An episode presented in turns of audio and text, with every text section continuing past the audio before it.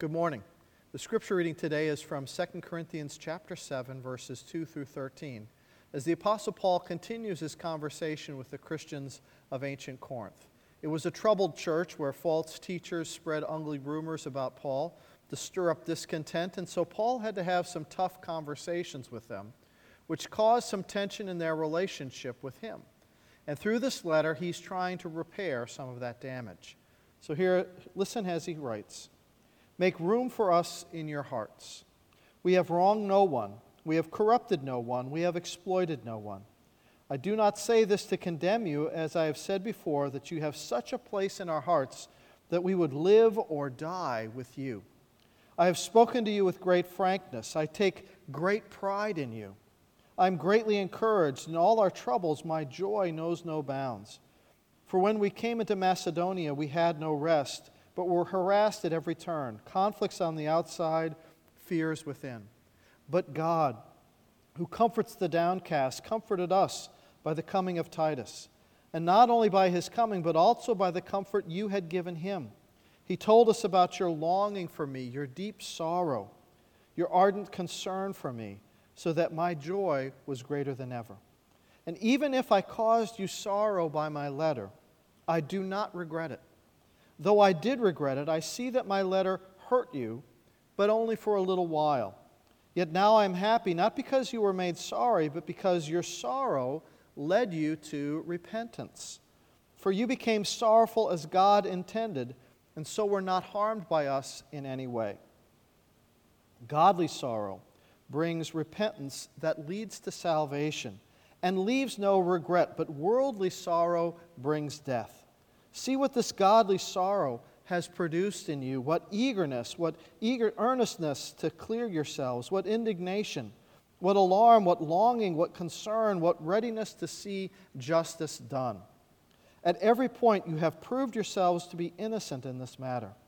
And even though I wrote to you, it was neither on account of the one who did the wrong, nor on account of the injured party, but rather that before God you could see yourselves how devoted you are to us you are. And by all this, we are greatly encouraged. Amen. Thanks be to God, for this is His word. This week I received a letter that had some good news in it. It was a letter that I shared with our elders Wednesday night. It's a letter welcoming, uh, welcoming us as a congregation into our new affiliation with the Covenant Order of Evangelical Presbyterians, also called ECO. One line of the, this letter really struck home with me. It goes like this I know that the transition eco, into eco wasn't easy. You probably feel like you need to take a deep breath. I would encourage you, however, not to spend, not to spend too long catching your breath, as there is a lot of work to be done for the kingdom of God. What struck me was that I realized that so much of my focus this past year has been on coming to the end of something coming to the end of our affiliation with the Presbyterian Church USA. That's absorbed so much of my energy. And yet, what's really most important is the new beginning. What we have now with ECO, a, a, door, a door has been opened wide for us that gives us the opportunity, a unique opportunity, to rethink what we're doing as a church, to, to rethink how we as a congregation are going to effectively serve Christ. It's exciting to think about a new beginning for our church. But what about you as an individual? I mean, how many times in life do you really get the opportunity to rethink what your life is all about? Uh, not many. We get into a groove. You know, life gets so busy, we just keep plowing ahead, and we rarely take time to think about what we're doing or where we're headed. So, what an exciting thing, or, or maybe really a terrifying thing it would be the possibility of rethinking your life and taking it in a whole new direction. Like, like, like what if you got a message that was so good it forced you to rethink your entire life? Like the bank made a mistake years ago calculating your mortgage, and now suddenly you discover that your house is all paid off or a long lost relative, you know, died and named you the sole heir of their multi-million dollar fortune. Or, or after years of struggle with your alcoholic and abusive husband, he's turned a corner and has been healed of his addiction and anger. Or your doctor calls and says that his or her diagnosis had been all wrong and that you don't have to have the surgery after all. That kind of news gives you the opportunity to rethink your life. No more coupon clipping and bargain shopping because your future is no longer clouded by debt. No more, you know, walking on eggshells afraid that some trivial event will set off another heated argument.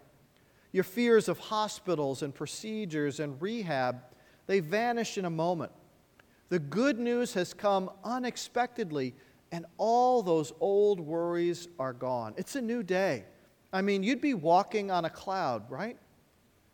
But what about day two? The morning after the good news arrives. You wake up and you're still worried about money. I mean, how to invest it, how to protect it. Everybody wants a piece of it. You wake up in a sweat, afraid that maybe your husband's going to relapse. Or you toss and turn all night because you, you can't stop thinking about hospitals and, and death. You got the good news, so why would all those old thoughts come back?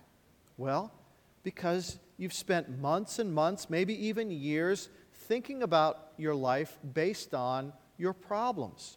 Financial woes have been your daily worry. For years and years, your fear of abuse has been factored into every choice that you make. Health concerns are kind of like an unwanted house guest who moves in and just won't leave. You see, our old habits, our old ways of thinking, they die hard. We are creatures of habit. And even when people get the good news, it is very difficult to rethink what life is all about. And that's true with the good news about Jesus. The Bible uses a big, scary word to describe this need to rethink your life. A big, scary word to describe this process of living life in a new way. It's the word repent. Repent. Now, when most people hear the word repent, they don't think of it in any positive way. It conjures up images of the, you know, the street preachers shouting at passerbys through a megaphone Repent, the end is near. It's doom and gloom from angry, you know, self righteous nut jobs.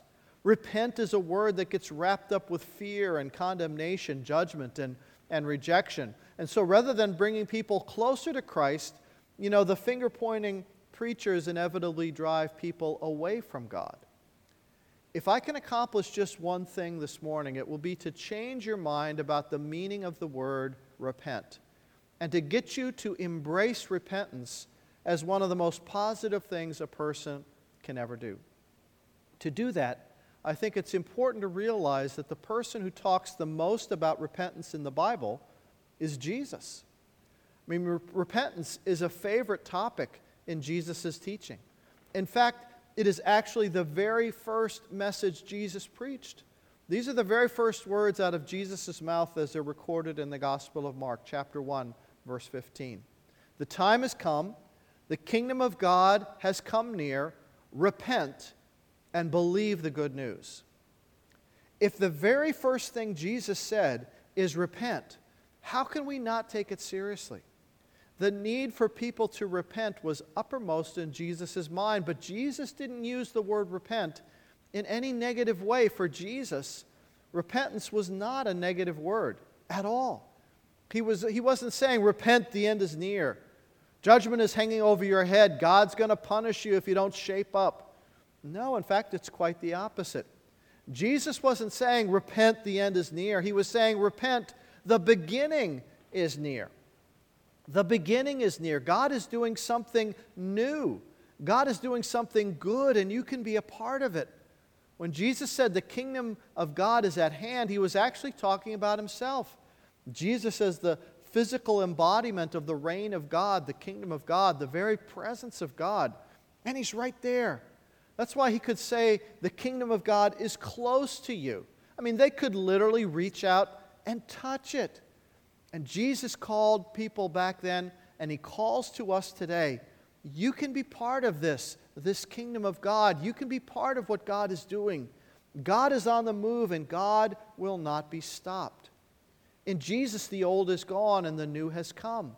And you're invited to move to the side of victory. You're invited to switch teams. And now's your chance if you get it. If this makes sense to you, It will cause you to repent. It will cause you to rethink your whole life. That's the meaning of repentance for Jesus. To receive God's good news, to really receive it, means to discover a new beginning, a new freedom, not judgment and condemnation, but to discover an open door to a new kind of life. And this requires a new kind of thinking. Repentance is this new way of thinking. Now, I know you thought repentance meant, you know, feeling remorse, feeling guilty, trying harder next time. If you've been told that, then somebody has been lying to you because at its very core, the word repent means rethink your life. The real trick is that you have to have a valid reason, a, a big enough reason to rethink your life. Just wanting a positive mental attitude is not enough. Simply trying harder won't change your world. Promising yourself or someone else that you're going to turn over a new leaf, that won't cut it. There must be some core reality that changes the whole equation, that wipes away the past, that offers you a future filled with hope and purpose, and then the power to live it.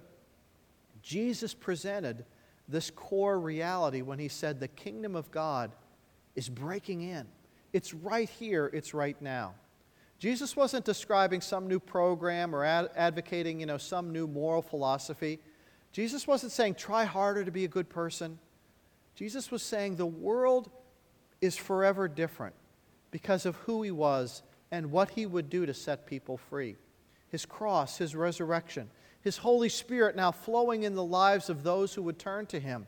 His Holy Spirit giving people the power to change, the power to rethink their lives, and then to live life God's way. The grace of Jesus Christ is good news that comes with a requirement rethink your life. In fact, repentance is the only rational response to God's grace. Let me say that again repentance is the only rational response to God's grace. Because repent is the first word of the gospel, the first word of the good news. The grace of Christ requires that we rethink our way of life our thoughts, actions, our emotions, our desires, our dreams, our relationships, our idols, our habits, excuses, our fears and failures. Grace requires that we rethink everything have you experienced this kind of repentance? Repentance, the way Jesus talked about it, is a lot bigger than just feeling sorry for something you did wrong. It is a total life change, a total life commitment, a total lifestyle of turning toward God every day, a turning away from the old way of life, and a turning towards Jesus every single day. And that's a hard message to hear. Jesus wasn't shy about saying hard things to people. You know, if you ever want to see me break into a cold sweat, it's when I have to be in a situation that requires confrontation. I am not wired that way. I don't enjoy having those, those difficult but necessary conversations with someone else, you know, about something that they've done. I think most of you are like me. I mean, most people don't enjoy confrontation. We either shy away from the hard conversations we kind of keep postponing, keep avoiding the sensitive issues, hoping they'll kind of solve themselves, but they rarely do. We keep hoping that the other person is going to see the light or just kind of snap out of it on their own, but they rarely do. We avoid confrontation because when we finally get up the nerve to say something, we lose our cool. All that stuff that we've been storing up erupts and the emotional temperature kind of goes through the roof.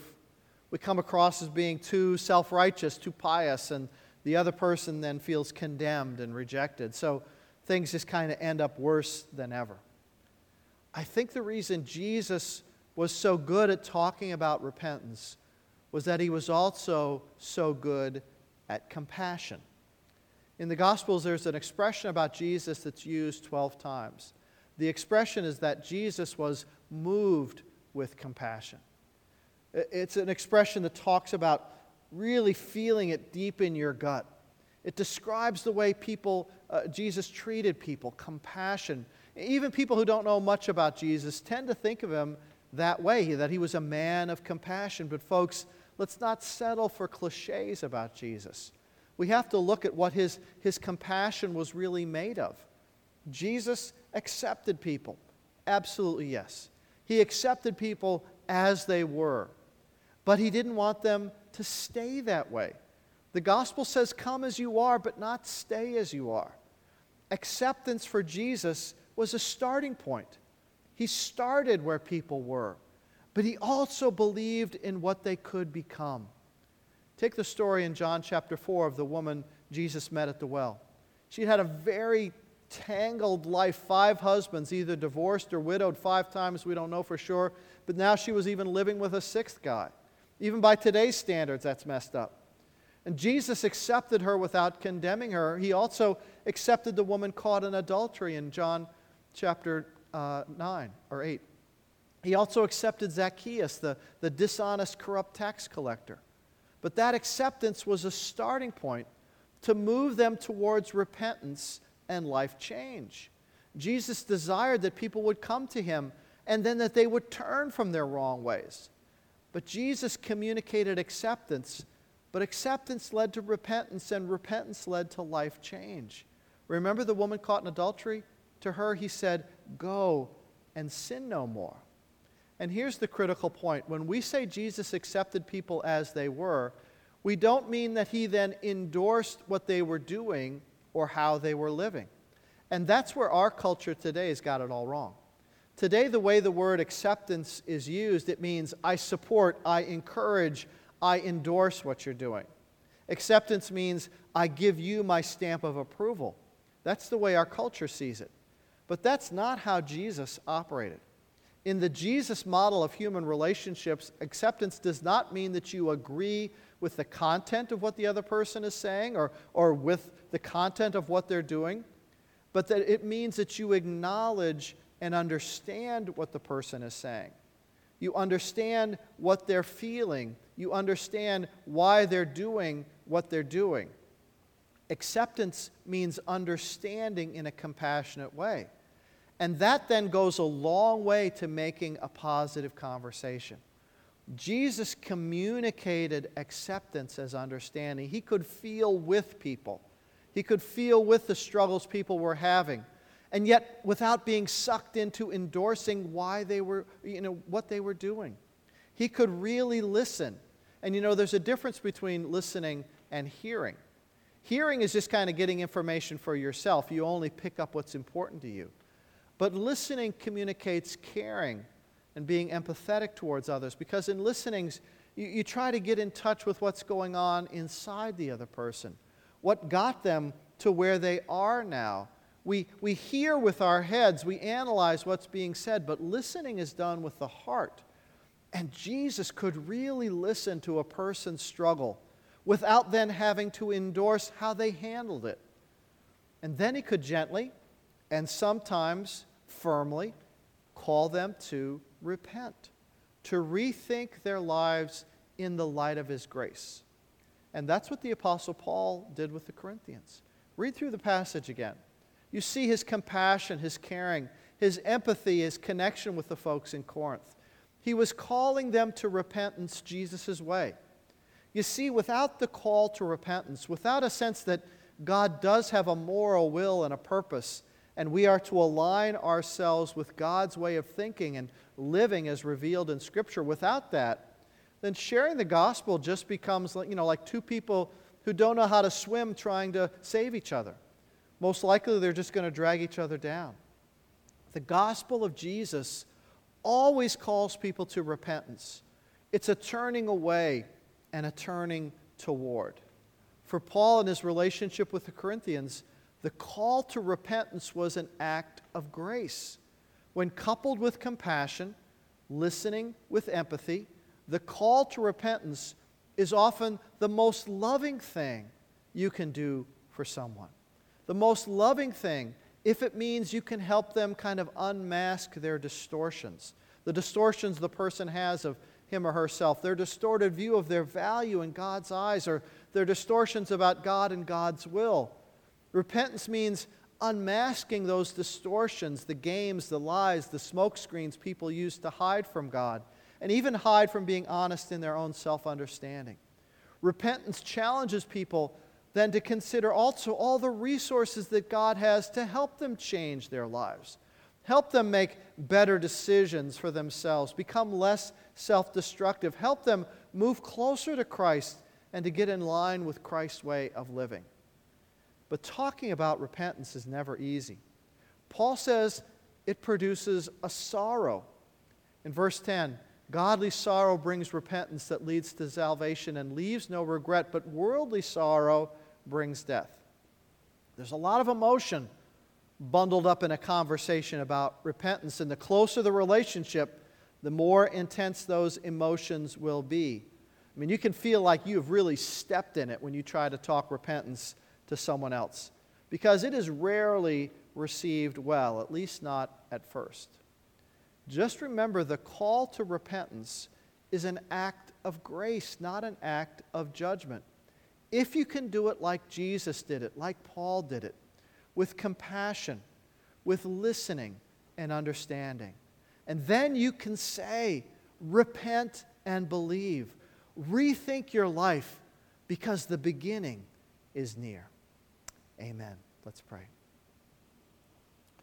Lord, we thank you just for your honesty with us and how you could be compassionate, you could listen, you could empathize with people, and yet not then endorse our sin. You always led people to something new, a new beginning. And I pray, Lord, that we would do that for ourselves. Pray that we would do that for our church, but also, Lord, that you would give us the compassionate empathy to be able to see those conversations happen with other people who need to hear the call to rethink their lives in the light of the grace of Jesus Christ, in whose name we pray. Amen.